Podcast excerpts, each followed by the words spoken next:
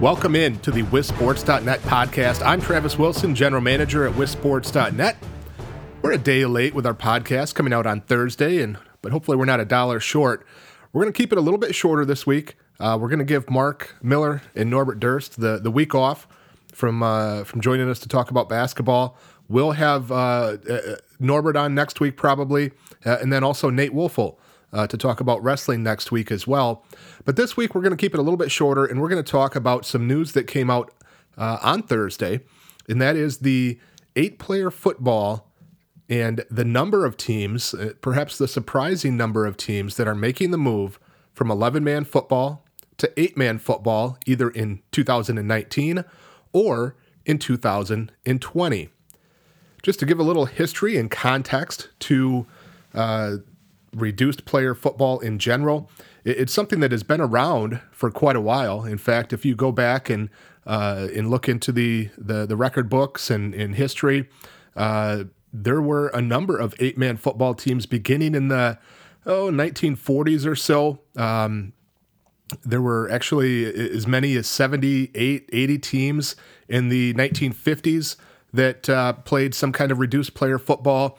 However, in the era of, consul- of school consolidation in the 1960s, a lot of the small schools uh, got got con- uh, consolidated, and by 1970, uh, it really had disappeared for the most part. Uh, in it was kind of interesting back in the day in the in the 1950s.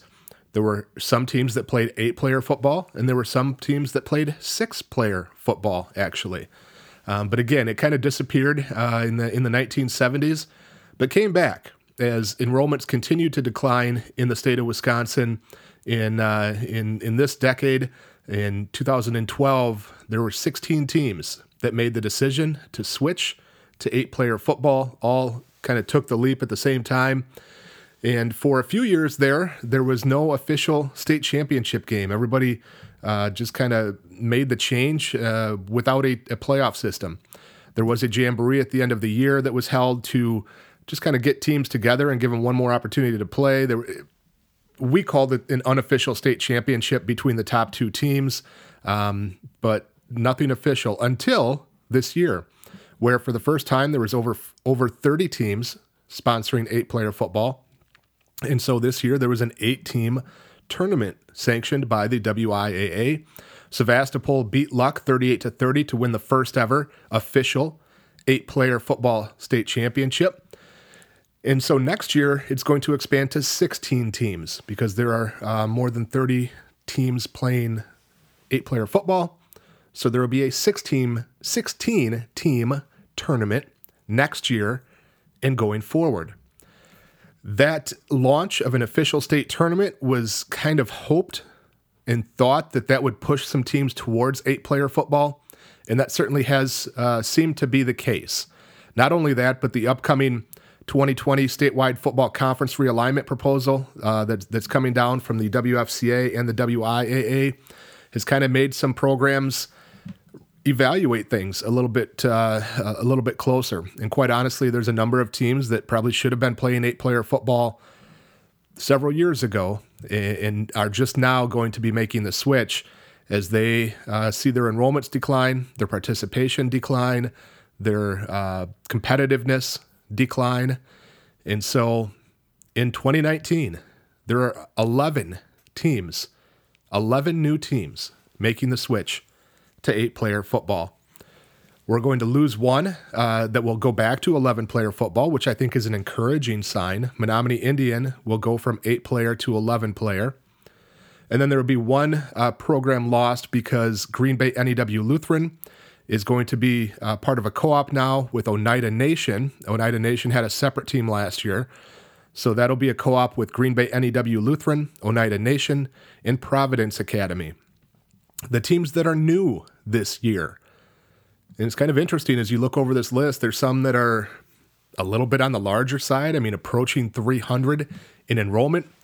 There's teams that have been in the playoffs in the last few years, but you know, it's, it's just time to make the change. Algoma Belmont, Chequamegon, Elcho White Lake, Marion Tigerton, St. Mary Catholic Valley Christian, that's a co op program, Suring, Three Lakes, Tri County, Wabeno Laona, and Williams Bay.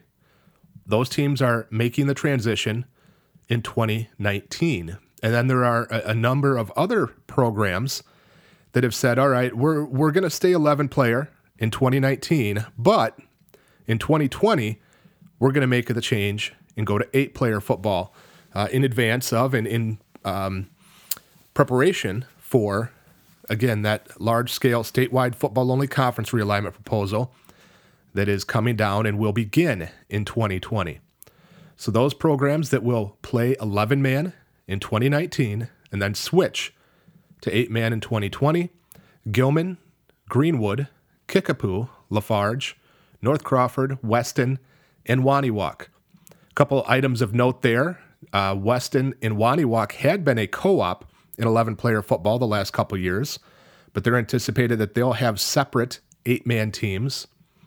That co op, uh, I don't think, went as well or as smoothly as they were hoping. There was um, just just didn't work out, and so they're going to make the change to eight player football. Kickapoo and Lafarge have co-opted have co-opt for uh, maybe eight, ten years, somewhere in that range. And there is a chance that they will continue their co op in eight player, um, but they haven't made that decision final. But either way, they're going eight man. It's just a now, now a matter of whether they'll have a co op program or Kickapoo and Lafarge will have separate standalone programs. Also of note is that all not all of these programs that are making the move are actually going to be eligible for the eight player playoffs. Part of the WI regulations right now are that the to be eligible for the playoffs, your three year enrollment average cannot be over 200. And their um, reasoning for that is they, they didn't want you know these small schools that moved to eight man because they absolutely had to, you know, enrollments of 100 or less or 150 or less having to go against a uh, a program that maybe drops to eight man because they just have low numbers and might have 250 or 300 kids, and, so that's you know that, that's not what it was designed for. So if you have an enrollment average over 200, you're not eligible for the playoffs, even if you make the change to eight player football. So teams that are moving to eight player and not eligible for the playoffs because of that stipulation are Algoma, Chequamegon, St. Mary Catholic and Valley Christian, Williams Bay, and then there are some uh, programs that were already in eight man and that already were ineligible for the playoffs because their enrollment was too high. Wisconsin Heights, Washburn Bayfield, uh, Phillips, and then also that new co op between Green Bay NEW Lutheran, Oneida Nation, and Providence Academy. That new co op will be ineligible for the playoffs as well. So, uh, really interesting to see. Essentially, we went from 32 eight player football teams in 2018.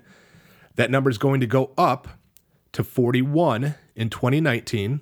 11 new programs, one co opt, and then one that moved to 11 player football. So, a net add of nine. And then seven more, at least seven more as of right now, that will make that change in 2020. And that will get that number by 2020 up to 48. So it's kind of a tipping point, uh, you know, depending on how you look at it, I guess. And in my opinion, I think it's a, a great tipping point in the right direction. Uh, we had been basically at 30 or so for a few years. It really uh, had kind of stalled out the number of teams that had moved or had decided they were going to move had uh, had stalled out. Um, but with the playoff system now in place, with that realignment looming in 2020, it really kind of made some teams, you know, make the move uh, and and stop debating it and considering it and going back and forth, and they had to uh, just get out and do it.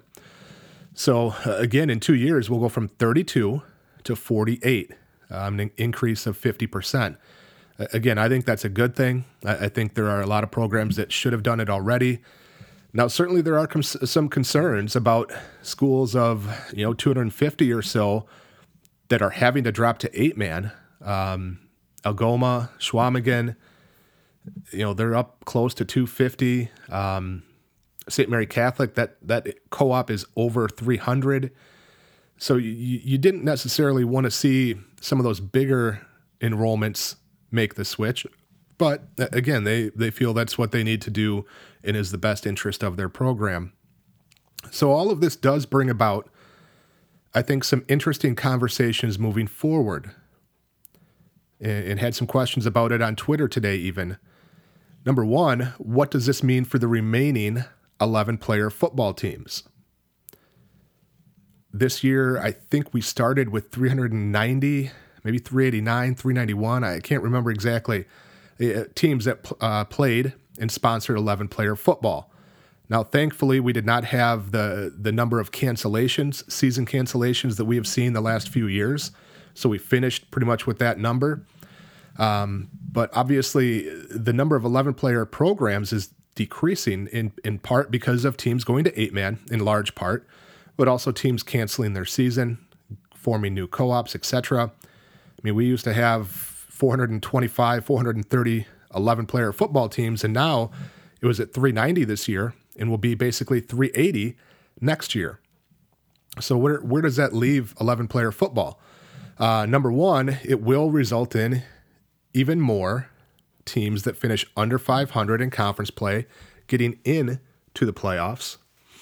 Uh, I, I can't remember what the number was now. I'd have to double check. I want to say it was maybe 15 or 17 teams this year that finished under 500 and got into the playoffs. And so that number will at least stay there, if not go over 20. And we might now be looking at a situation where uh, quite possibly teams that finish two and three, if they are in a six team league, would get into the playoffs. Um, and it also brings up the the question, the conversation of what does it mean for the future of seven divisions in the state of Wisconsin? Because obviously now we have a, a pretty significant number of teams in eight player football, less teams in 11 man, 11 man football. So does that switch get made from six, or excuse me, from seven divisions in 11 player to six? I've kind of gone back and forth on this. Initially, I thought, yeah, obviously, once you get enough, it's it's going to go from seven to six. And then the the sense I got from talking to to folks was that because there there might not be a great appetite for that amongst some of these smaller Division Seven teams that want to stay eleven player football, um, that would fear that if you went to six divisions, it would stretch out the division uh, uh, gaps so much that those small teams of 150 now might have to compete against much larger schools than they do now. Uh, that you know maybe they just leave it, and obviously they have for for the uh, first few years that eight, excuse me eight player has existed. However, I, I do feel that the tide is turning, in that at some point in the next couple years there will be a strong conversation somewhere. I, I don't know if it will initiate with schools with the WIAA, with the Board of Control, with Wade Labecki, who oversees football for the WIAA. I don't know who's going to, to, to bring that conversation forward, but I think it will be brought forward of, uh, especially as we get less and less 11 player football teams, again, down to about 380 next year, about 375 or 370 the following year, the conversation becomes okay, it's time to, to go from seven divisions in 11 player football in Wisconsin to six. That will certainly uh, create some issues. It will, again, stretch out the gap between the biggest school in a division and the smallest. My my concern, and I think a lot of people's concern with that, had always kind of been in Division Seven, where uh, again, if you were a small school of 125, let's say, and that enrollment gap, that that uh, top of Division Seven went from 185 to 190. Maybe it went up to 225 or 250. You know, that's quite a difference. And and is that an equitable situation? Um, but as you look at it, I think that enrollment gap in Division Seven won't be quite as big as maybe what we thought. Where it might come into play a little bit more, to be honest with you, is in some of the other divisions, and I'm thinking specifically in Division Two, where I think you could see that enrollment gap maybe be as big as, as any. And kind of two to one from the the uh, biggest uh, team in a division to the smallest is what the WI likes to have as the, the the the highest amount in any division in any sport. If you go back to the five division discussion in basketball, that was one of the the things that they talked about then was uh, maintaining no more than a two to one ratio of the biggest school in division to the smallest. And you'd be getting close to that in Division Two.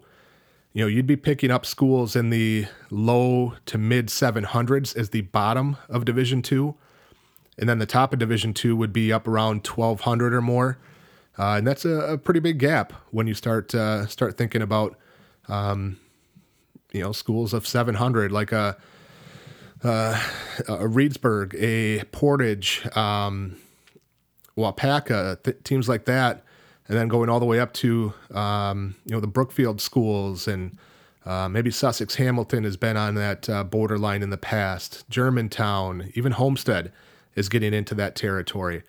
That's a pretty significant gap. That's a pretty significant um, difference uh, when you start looking at it. So those are some of the things that might come into play in that discussion. But again, I think it is trending in the direction of within a couple years that that conversation happening and occurring and potentially changes being made to where it would go from seven divisions to six in 11 player football. The other conversation that then some of this starts to elicit is do you go to two divisions in eight player football? We're again, we're expected to be up around 48 by 2020. If that number gets up, you know, 55 to 60, do you start having a conversation about having two divisions? Um, and along with that conversation, do you have a conversation about raising or eliminating the enrollment cap on eight player teams to be eligible for the playoffs? You know, if you're going to have two divisions, why not have uh, allow a team that's maybe 250, 225, something like that, that that feels like they need to play eight player football to, to, to sustain their program? Why not allow them in if you're going to have two divisions? And then if you're going to have two divisions, do you do two divisions with eight teams qualifying in each division? Do you do two divisions with 16 teams qualifying in each division? You know, that's the other part of it that, that would need to be discussed and, and figured out. Um, I think the the WI's preference is to keep it pretty similar to the, the, the percentage of teams that qualify for the playoffs in eight man being pretty similar to the percentage of teams that qualify for the playoffs in 11 player football. So, um, a lot of different ways that eight player football could go right now. But again, the tipping point, we're, we're past it. We're, uh, we're moving in a, uh, a direction of a really significant number of teams playing eight player football in the state of Wisconsin. I think that's a good thing. I think it's uh, a good thing to play eight player football and maintain your program, sustain your program. Um, maybe eventually some of these schools move back to 11 player. I don't know.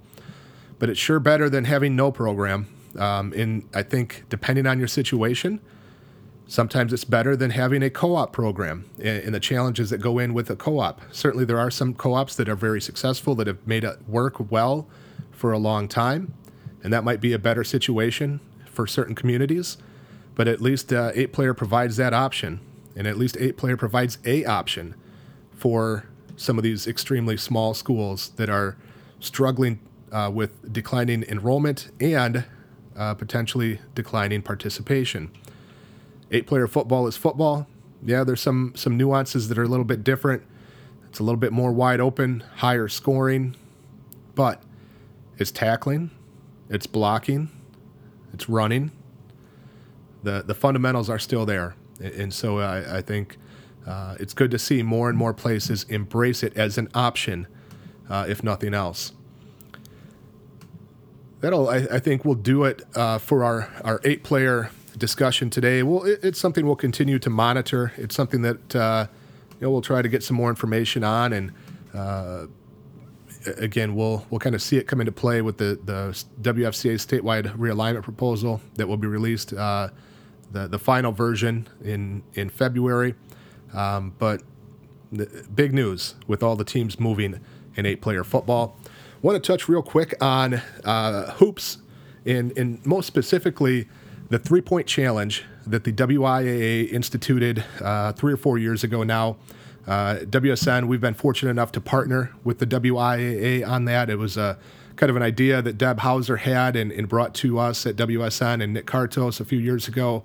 Um, when Nick left, Deb and I worked on, on getting it implemented.